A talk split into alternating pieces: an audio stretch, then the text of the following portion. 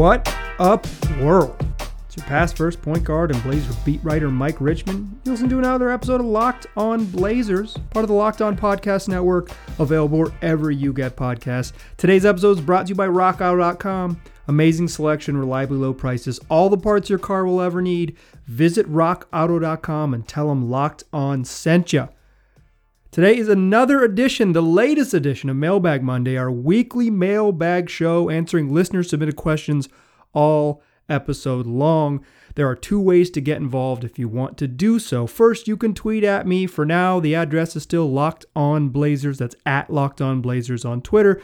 Uh, send me a tweet whenever you're thinking of it. Helps if you tag it as mailbag or watch the skies Monday morning around 9 a.m. West Coast time when I send out a tweet soliciting questions. Respond to that tweet. I'll do my best to get you in a show. If you are not a Twitter user or someone who doesn't tweet, you can email the show lockedonblazerspod at gmail.com. The address again is lockedonblazerspod at gmail.com. That's the two ways to get involved. We do this each and every week. And without further ado, let's get into our first, in a while, uh, playoff edition of Mailbag Monday. The first question comes from Sean, who asks, I was wondering what lineup you think best favors Portland against Denver.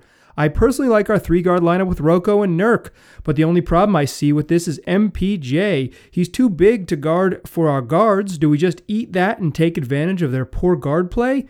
Also, I would like to give Nurk props. In this last matchup, he balled out and didn't look bad against the Joker. Yeah, let's. Nurk was good in that game. Uh, he didn't shoot very well, but he was really good. Um, uh, it's Jokic is a star, so like him having 25 and 8 is just he's going to have it. He's a really good basketball player, but I thought Nurk was really really good in that game. Uh, what lineup do I like? I mean, I certainly like the Blazers' best lineup. I don't think there's like I don't think there's a lot to debate here. I don't think there's hot takes to be had. The Blazers starting group is probably is the, the Blazers starting group is not only their five best players, it's also their best lineup.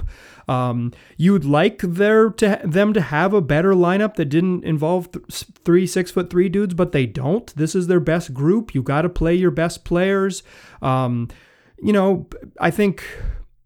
I think there is reason to believe that Derrick Jones Jr. could help specifically against someone like Michael Porter Jr. in this series, but I just don't see him playing particularly early in the series. Um, he's he's you know he lost a spot in the rotation. Terry has been riding with what looks like a playoff rotation for a two and a half weeks, three weeks, uh, eight eight players with the aforementioned starting group, and then Enes Kanter, Carmelo Anthony, Anfernee Simons. No reason to think uh, Terry would change it up. It just it doesn't fit his mo. Um, it, it doesn't fit sort of what they've been doing recently, and they've been successful closing the season on a 10-2 run to head into the playoffs. Like they're just gonna play. Uh, I rewatched a little bit of the Blazers April uh, matchup with Denver. I started my rewatch today, but uh, got a little busy at my day job, so I could not watch basketball, much basketball on my lunch break. But I watched the first quarter, and the Blazers pretty much guarded Denver straight up in that first quarter, and that means that Robert Covington was on uh, Aaron Gordon and uh, Norm was on Michael Porter Jr. I think that's how they'll start. Uh, I think at some points it might make sense to put Rocco on Michael Porter Jr., but it also might make sense to put Rocco on the worst shooting Aaron Gordon so he can roam off and do what he does as a help defender. But um, yeah, I think the MPJ thing is one of the big questions. When I when I was writing down my like things to watch list, that will be an episode we do later um, later in this week. The sort of how do the Blazers guard Michael Porter Jr. is a big question. He's 6'10, he can shoot it. He's a good offensive rebounder. He's a good defensive rebounder. He's a really good cutter, and uh, Jokic is so good at throwing the ball over the top if he gets the wrong sized player on him, and the Blazers just don't have the right sized player to guard him. I mean, other than Derrick Jones, and I just don't see that happening. Not that it's a bad solution, I just don't see the coaching staff going there, uh, at least in the first couple games. Next question comes from Rudy, who asks, Locked on Nuggets said the Nuggets have the best player in the series. Do you agree? Probably. Uh, I don't think that's an indictment of Damian Lillard to say that he's he's not as good or hasn't been as good this year as Nikola Jokic. Um, you know, he's got a better body of work. Um, but Jokic is really, really good. Like he's on pace to be an all-time great. Um, if he's not already there, he's you know one of the four or five best passing big men of all time, uh, and on his way to being the greatest passing big man of all time. Like with not not just like um, you know, prolific assist stuff, but just like all the passes he can make, the types of passes he can make, the way he sees the floor. Like he's just he's elite. He's he's an a, he's an, an average to above average defender. Like he's not a negative on a, on that end. Uh, the Nuggets do a lot of trapping and blitzing because uh, Jokic is just straight up more comfortable being more aggressive on defense, and they don't get burned. Um, in that, in the, you know, you'd think he'd be an only kind of drop back big, but he gets out there on the floor and runs around. He's a pretty good defensive player. He's obviously an elite offensive player. Uh, you know, shot forty percent from three. He's impossible to guard. Yeah, I, I think he's the best player in this series. Um, and I don't like. I can understand. You know, li- you're listening to Locked On Blazers and and you're mad about that take, but I don't think it's like that insulting to say that Damian Lillard, who's like a first team All NBA type guy, is a little bit worse than the league MVP. Like I, I just, to me, this does, that doesn't even seem like that hot of a take. It just seems true. Um, you know, Dame has been one of the five best offensive players in the league and one of the worst defensive players in the league this year by some of the advanced metrics. That's not what uh, Jokic is. He's he's been uh, you know one of the five best offensive players in the league and then like an average defensive player. Um, it helps to be taller. Uh, it's it's and, and I'm not even just going all numbers on this one. Like I mean, Dame is really he's sensational. Like I, if if I had a vote, he would be. I put him and Steph as my two guards on um on the all NBA first team, and I put Jokic as the starting center, or he's listed at a forward, so maybe I'd sneak him in at forward and put Joel Embiid at center. But like, I think these are you know five of the top six best players in the in the league this season. I think prior to this year, that would be like a raging hot take to say that Jokic was better than Dame, but I don't. I don't think that's. I, I think it's. Yeah, I kind of. I think I agree after after watching this season, and and I don't think it's an insult to say you know Dame might be the fifth best player in the NBA, not the second or whatever it is. Next question comes from Vegan Mindset Coach at Mindset Vegan, who asks, "Who's your X factor for each team between our Trailblazers and the Nuggets?" I think you should have called them their Nuggets if you're going to go with the uh, the pronouns thing. Um, I think the X factor, like X factor, always means like a, a, a, lesser player, right? Like I, in the X factor in the 2019 series against the Nuggets, it was Rodney Hood. He came in and dominated a couple games and was fantastic. Hit a game winner in, in four overtimes. Um, was you know a game changer that you wouldn't expect. But like kind of the X factor in that series was just how how gall darn good CJ McCollum was.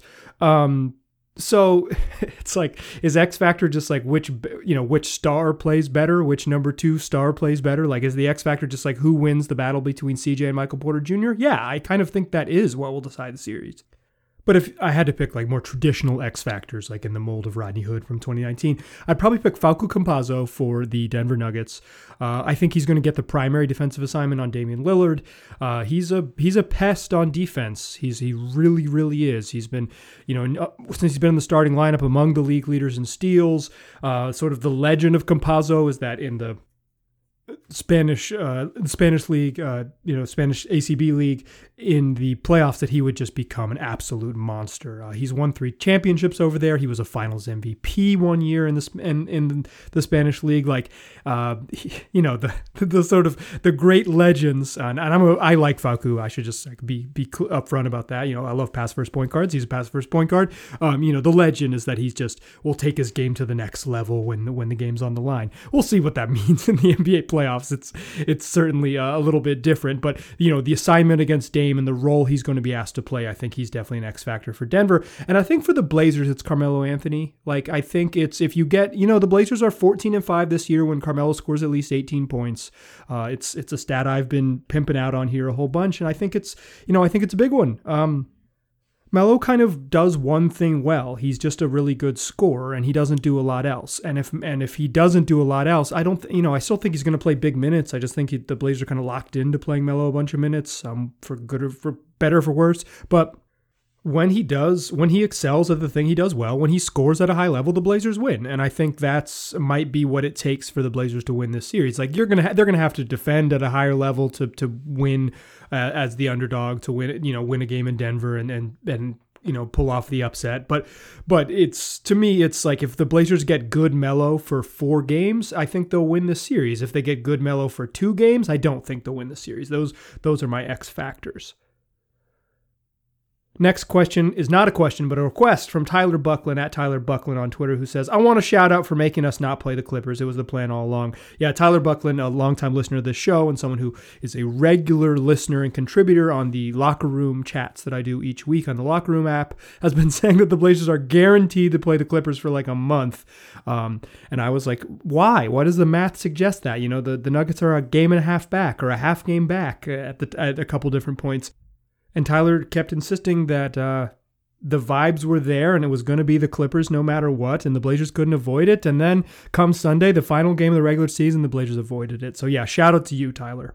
Next question comes from Jess Beelman at Rev Dr. Beals on Twitter, who asks, Is it time for some irrational confidence? Because I'm feeling it.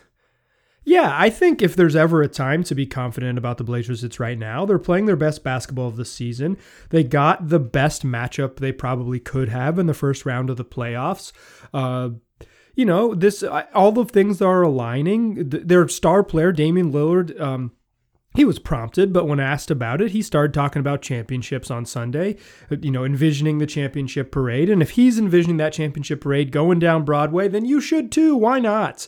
Um, I don't think like I don't share that irrational confidence, I should say, but like if you are going to have it and if you are going to ever tap into it, do it right now. This is the time to do it. Like this is this is they get a week off. They're playing good basketball. They're playing a team that they can beat. Um, this is this is the time to believe in this group. It is not the time to like go look up old Kevin O'Connor tweets or whatever. Like if um, you know, so many people who follow this team and write about this team and talk about this team are kind of um, you know filled with that hateration and holleration in the dancery and like get those get for for now get those people on out of here.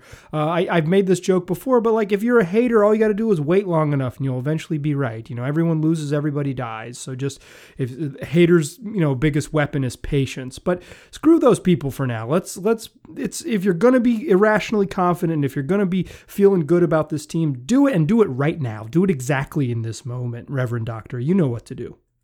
All right, let's come back in the second segment and answer more of your questions. But first, let's talk about rockauto.com. It's a family business that's been serving auto part customers online for 20 years. They've been doing it forever and they make it easy for you. And most importantly, they make it inexpensive. That's that's what you're going to love about rockauto.com. They got everything you're looking for. They've got a wonderfully easy to use uh, website. The catalog's got everything you could possibly be looking for, and it's easy to just click through and find exactly what you want. You say, This is the kind of car I have, and the, they'll find you the parts that will fit your car. Then you can choose the prices based on the parts that they found. All of those things make it simple for you, and they're not going to mess around with the prices. There's not going to be, um, you know, a different price for professionals and a different price for you know, someone just working in their driveway on the weekend do it yourselfers, professional mechanics, you're all getting the same prices at rockauto.com. They make it simple, they make it easy, they save you money. So go to their website right now and find the parts you need for your car or truck. And while you're there, make sure you write locked on in their How Did You Hear About Us box. That way, they know we sent you. Amazing selection, reliably low prices, all the parts your car will ever need. RockAuto.com.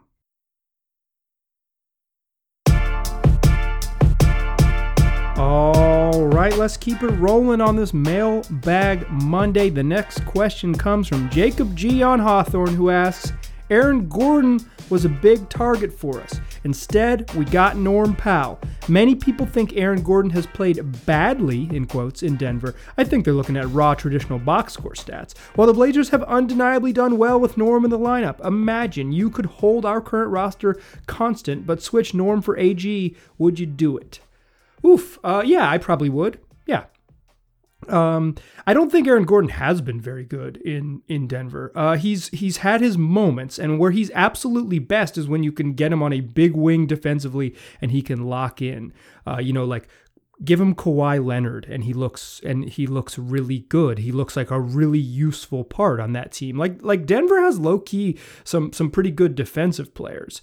Um, you know Facu and Aaron Gordon, uh, Shaq Harrison off the bench is an okay defensive player. Uh, Austin Rivers is a competitive defender, albeit not a, not like a super super good one. Like they they've they've got sort of the parts to get it done. Um, Michael Porter Jr. has taken huge steps on defense to like make them competent there. They've just, you know, since Jamal Murray has gone down, they've been better on defense.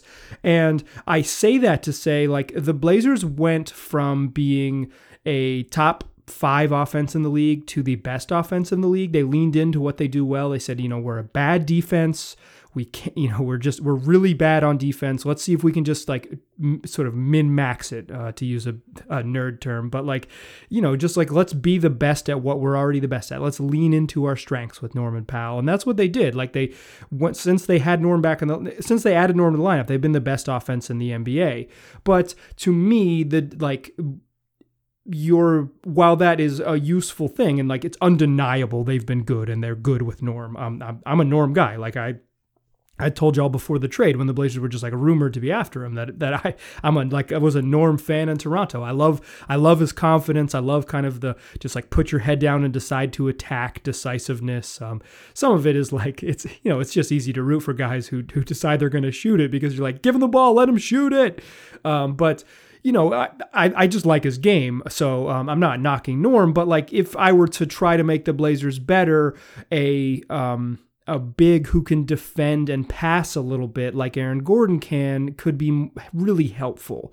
Um, Gordon isn't going to be a pick and roll partner in the way that he could be with the Blazers. Like he's not used in the same way in Denver like he would be in Portland. In Portland, he'd be setting screens for Damian Lillard and rolling and making decisions out of the roll.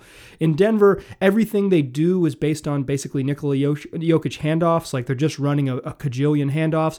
And Gordon is a good cutter and, and, and, and a really has had some nice nights, but he's just he's not being used in the same way, and his um, and he just his shot has not has not come with him to Denver. So I would I would make the trade, but I also agree with the people to say that that uh, AG hasn't played particularly well in Denver. That said, he's he's, he's just gonna have a like a kick ass series now that I've said that out loud, right? Uh, next question comes from Brooke, who asks.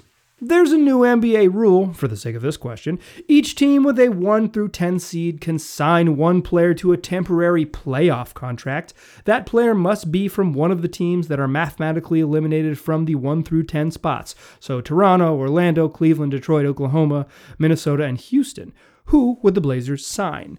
So I gave some consideration to uh, Shai Gilgeous-Alexander, just because I think he's really, really, really good. Uh, I think he's going to be a future All Star, and and you know you just add like as much talent, even though the Blazers don't need guards. But then I was like, well, the Blazers don't need guards. I gave some thought to Jerami Grant because um, of his defensive ability. He's shown, you know, grown his offense a little bit and all that.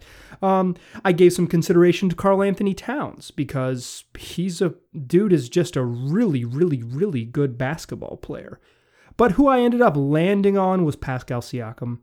Uh, I think I think he's I mean he's not the like the best sort of raw talent of all those players I mentioned, but in terms of like what he, his level of play and what he would bring specifically to this Blazers with a a big who can play 3, I mean he's like a 4, but he could play a little 3 if you want to go gigantic. He can play 4, he can play small ball 5.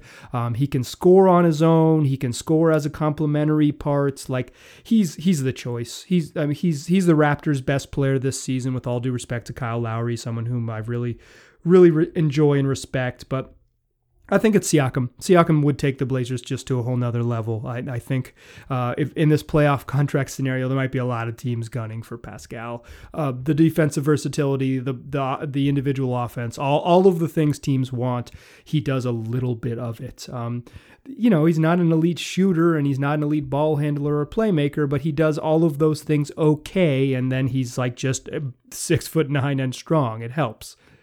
Next question comes from Tim, who asks Mike, will the eight consecutive playoff berths save Terry Stotts this year, even if we just make it past the first round? Ari asks, How far in the playoffs do the Blazers have to advance for Coach Stotts to keep his job?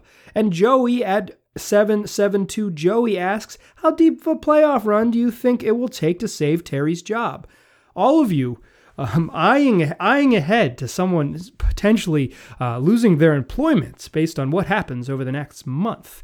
Um, I think the answer, well, the answer to Tim's first question is no. The, eight playoff berths have no impact. It's not what Terry has done. No one, no one, in, even in the Blazers organization, thinks Terry is a bad coach. They just don't think he did a good enough job this year that it wouldn't be time to move on. Like that's what that's the beef, right? It's not that he's he's totally incapable. Like people who think he's totally incapable are just like people on Twitter. That's that's who's mad. Who that's who thinks Terry is like like the like the biggest dumb dumb dummy. Um, ask people around the league, and for the most part, people think he's a pretty good coach. Um, you know, there are people like I, I don't. I think Nate Duncan doesn't. You know, a, a NBA analyst and, and a guy who knows um, a thing or two about the league is like not doesn't think uh, Stotts is a particularly good coach, but um, most of sort of like I'm just thinking of like big national analysts who've spoken out about it, but like I think most other people, the smart people I've talked to in media and, and around the league, like think Terry's a pretty good coach,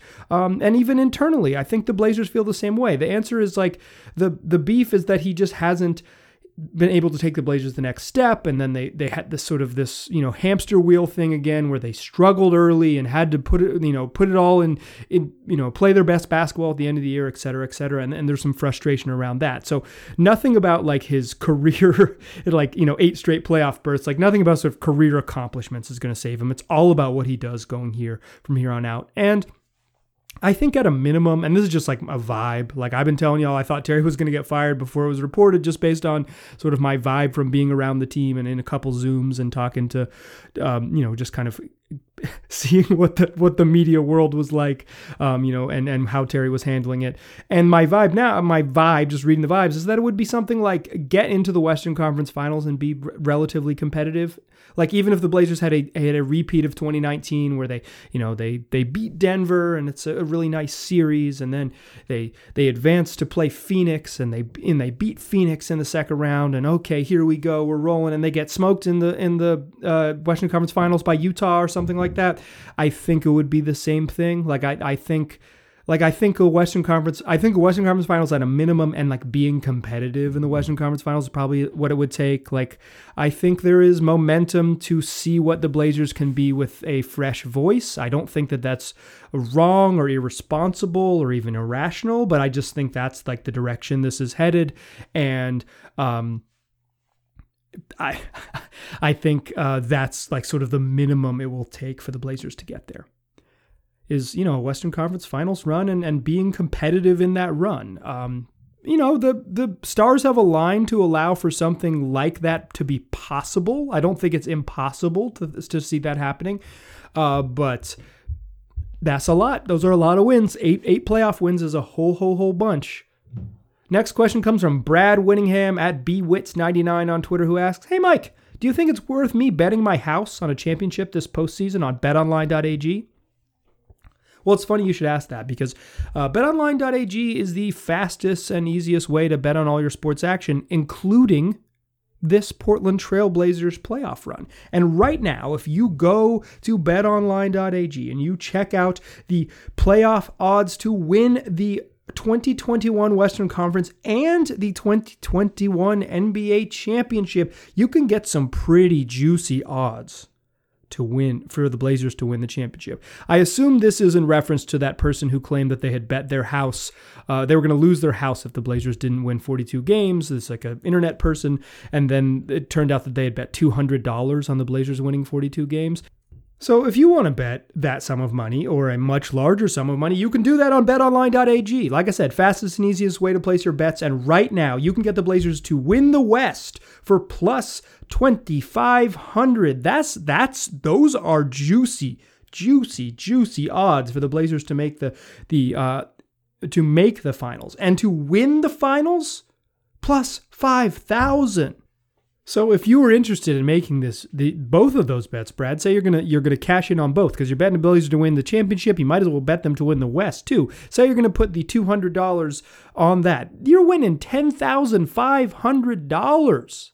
That's a that's I mean that's not a house. Um, it's it's not even a super nice car, but it's a it's a used vehicle. You've got yourself a reliable used car for that kind of money. Um, yeah, th- I'm not giving you betting advice. I'm merely telling you that you can go to betonline.ag right now and find action on NBA futures bets. You can find action on baseball, hockey. The playoffs started today in the NHL. Uh, horse racing, fighting sports, reality TV, everything you could possibly imagine. Not just Blazers betting odds, but you those are certainly available to you there. So if you want to get involved, go to betonline.ag, use the promo code locked on and you will get a 50% welcome bonus with your first deposit. That's betonline.ag. The promo code is locked on. You'll get a 50% welcome bonus on your first deposit. Bet online, your online sportsbook experts. Still a pass first point guard. Still Mike Richman. Still listening to Locked On Blazers, and we're still cruising through Mailbag Monday. This next question comes from East Coast Blazers fan Rip City at WV Blazers fan, who asks, "Do you think DJJ is gone next season? He's not getting the playing time." Rip Riles at Riles Rip on Twitter asks, Will Derrick Jones Jr. be with the Blazers next season?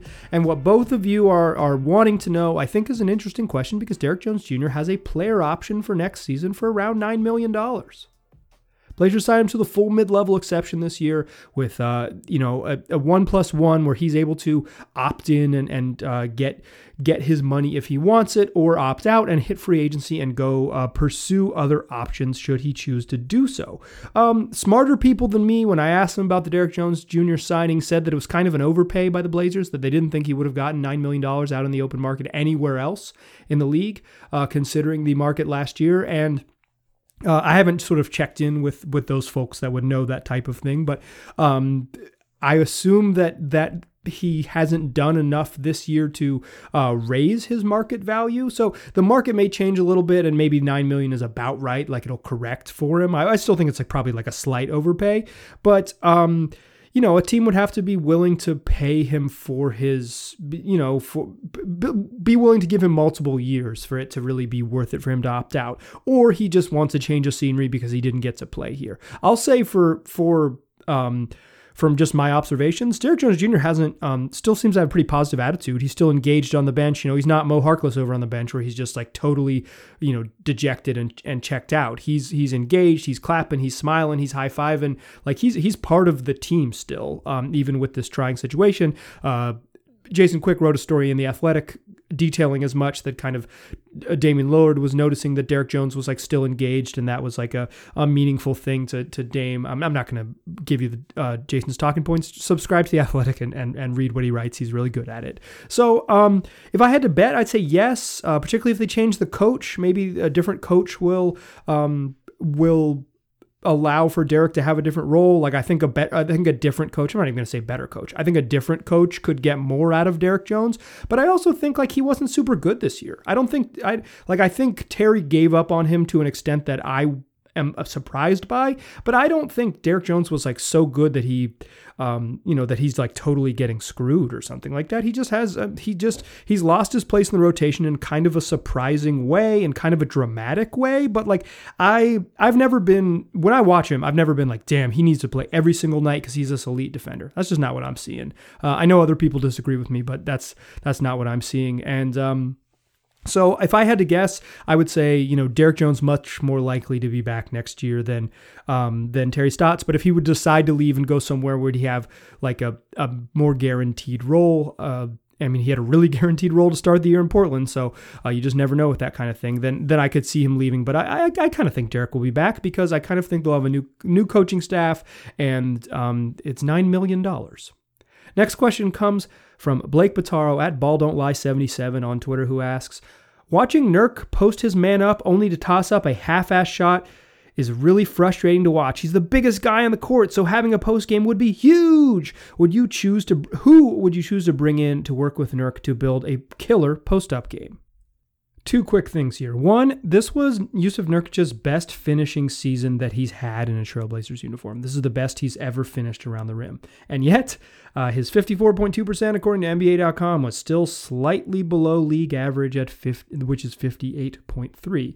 Um, still not a league average finisher, but um, certainly way better than he has been in in seasons past. Uh, I don't think, uh, you know, he's he's According to Basketball Reference, he shot uh, under 50% inside three feet last season. Um, he just he just doesn't make layups. In 2017-18, he shot 46% inside three feet. Um, that is really something. He's always been a bad finisher. So who would I bring in? I think the guy you always bring is bring in is Hakeem Olajuwon because he's the one who like, um, you know, teaches you uh, like the nifty footwork and stuff. But I don't even think uh, Nurk's problem is footwork. I think Nurk's problem is like concentration and um, and just like going up strong. So I think the guy I would bring in is Kareem Abdul-Jabbar. Uh, get Nurk a skyhook and get Nurk kind of that sort of like Zen worldview of of, of Kareem. I think um, he's he has like some sort of uh, gravitas and um, perspective that would really would really speak to Nurk, and it would be fun to see him throw up a bunch of skyhooks. So I'll go with Kareem. Next question comes from Tamtarius the Greek at Tam Greek on Twitter, who asks Since 2016, the Blazers have only been eliminated by Draymond Green and Anthony Davis teams. Do you think that against teams without such elite, mobile rim protectors and with the Blazers' improved shooting, the get the ball out of Dame's hands tactic is going to be less effective or maybe even eradicated? Um, uh, it, I think in theory, uh, it will be a little bit. Um, a little bit better because a lot of it is not just is not that first line of defense. It's after Dame makes a decision. Um, you know, is is the guy in the middle, Nurk, making a quick, smart pass, and then are the guys um, that they he swing it to make you know capable of hitting shots. But now the Blazers don't just have guys capable of hitting shots, and I think this is key. Having Norm, a guy you can swing it to who can then drive and then penetrate off an advantage and either score or create an advantage. So then the defense is scrambling, swing, swing, maybe even find Dame again off that scramble. I think that's that's the real advantage. I do think, you know, Draymond is the best at sort of ruining the Blazers' plans, and Anthony Davis seems to be the guy who always makes Nurk look terrible. Um, you know, they're two of the best, they're Hall of Fame caliber players, right? Both of them will be in the NBA Hall of Fame. So, uh, yeah, playing against playing, I think I do think both the Blazers upgraded personnel, which should be able to address that, um, and uh, and the lack of like super mobile defenders with the Nuggets, who did do a really good job against Dame in the playoffs in 2019, I'll say, and have, have generally guarded him okay and are definitely going to blitz him and play hard. They play a really aggressive defense. We're going to see it. Um, it won't be eradicated, but it in theory it should be less effective. But I kind of think this is the test for them, right? Is that um, it's not just like sometimes I, I, even think against like the Lakers last year, like the, the Blazers, you know, everyone's like, I can't believe Terry Stotts hasn't solved the traps. Well, I think some of those times he, the Blazers did the right thing. You solve the trap, you get it to Nurk. He looks weak side. Who does he see? Wenyen Gabriel. Well, that's not great.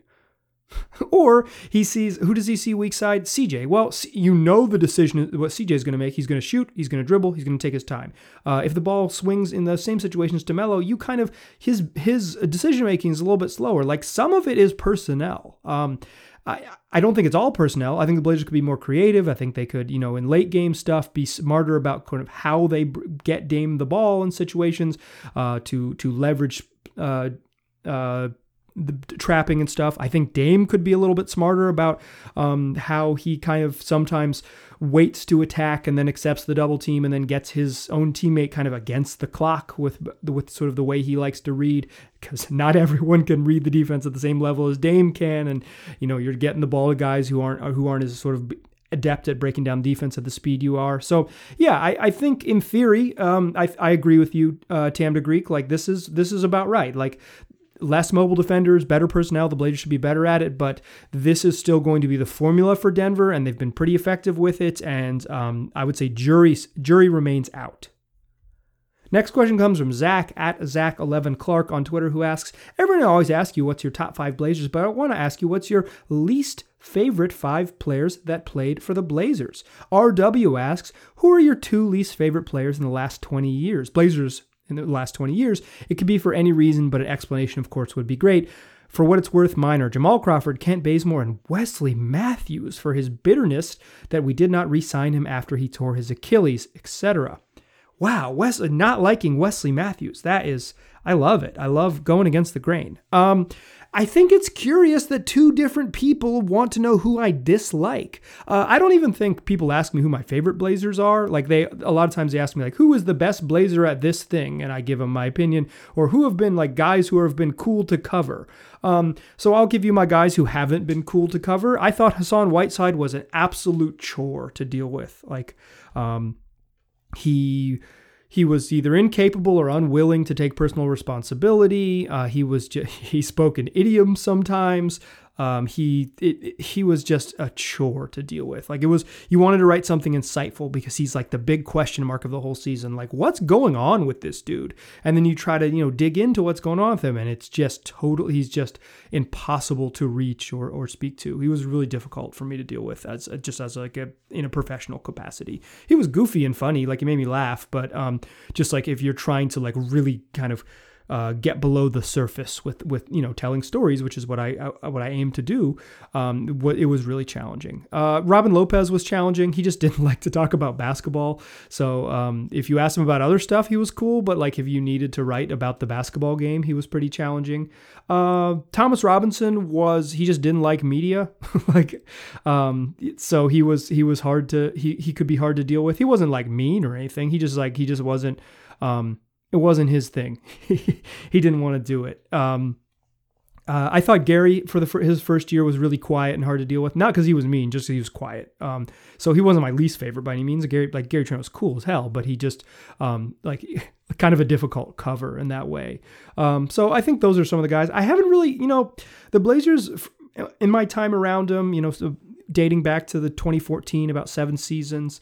Uh, I was around the team a little bit before that, but not like in an everyday capacity. They haven't really had a lot of jerks, honestly. Like Lamarcus Aldridge was maybe a jerk, um, but I didn't. I was only around him for a year, and I kind of didn't know any better. I thought like maybe that was how guys are, and maybe that is how guys are. They just don't want to do media. Um, I get it, but like they haven't really had any jerks. They mostly had cool guys. Like even the guys who were a little bit eccentric and weird. Like Robin Lopez was cool if you wanted to talk about The Simpsons. Uh, Chris Kaman would talk about anything, but he wasn't like maybe like super down for um, like the process of media. Um, you know, Steve Blake for sort of his like reputation as being maybe a little unruly was cool. Like I always got, um, he was always good, and like everyone. Um, I, I really feel lucky to have been around the groups I've been around because I, I think even guys who were like you know I'm complaining about Hassan Whiteside but like he wasn't he wasn't rude. He just wasn't a very good interview and he was consistently a bad interview. Like that's that's like what frustrated me. Um you know and that's why I say like I've really enjoyed I really enjoyed talking to Carmelo Anthony. He's a kick-ass interview who like you know looks you in the eye and answers your questions and is thoughtful. Um that's why I've said I've really enjoyed you know working with Dame all the years I have because he's just incredible with the media. Um, so I mean, some of it is just like who makes my job? Who in the past, when I was like you know in the locker room, like who makes the job easier? Um, so I don't think I have guys who I like dislike. And I think a lot of the credit for just like dudes being cool or whatever it is, like easy to work with, is just, really is some of it is just Dame. Like he's he he does not um, he sets the tone for being respectful and really good with the media, and so other guys aren't going to be like total jerks. They might not be interested. Like Mo Harkless would be like, nope, don't want to talk, see ya. But he wasn't mean. He's just like, not today, bye, and then he'd laugh. like um and it's so it's like you know you might get a little frustrated because you're like trying to do the job but no one's gonna be no one's gonna be outright rude right to your face. There's people who just didn't want to maybe didn't want to do it but i i don't think i don't think i've developed i don't think in like a professional capacity i've developed like really a like a true dislike for anyone that i've that i've covered or been around with the blazers uh, outside of maybe getting mad at terry stotts a handful of times that is going to do it for this edition of Mailbag Monday. Uh, if you have a question in the future, tweet at me at Locked On Blazers for now. Uh, Mike G. Rich still in Twitter limbo. We'll see what happens with that Twitter account. Uh, it's pretty frustrating on my end, but it doesn't affect you. Just tweet at me at Locked On Blazers. Email the show, lockedonblazerspod at gmail.com. Uh, we got a bunch of fun uh, playoff preview stuff coming later this week. Uh, Matt Moore of the Action News Network and Locked On Nuggets is going to join the show. Uh, trying to get a couple Portland media members, but haven't locked them down. But, you know, the text, the texts and emails are out, so I'm trying to make it happen. Uh, you know, I want to get a bunch of different viewpoints on the show. We've got this time before um, before the playoffs start, and I want to make the most of it because it's going to be a lot of fun. So We'll have preview shows, you know, storylines to watch. Um, I'm gonna, you know, finish watching the Blazers Nuggets matchups from this year and give you my sort of deeper scout coming later this week. So it should be a lot of fun. Great time to get on board. Great time to tell your friends about this podcast. Uh, it's always a great time to do that, but why not now? Because now the games really matter. Just tell them they can find it wherever they already get podcasts. Just search Locked On Blazers wherever that is, and we will be there waiting for you. Appreciate you listening. Talk to you soon.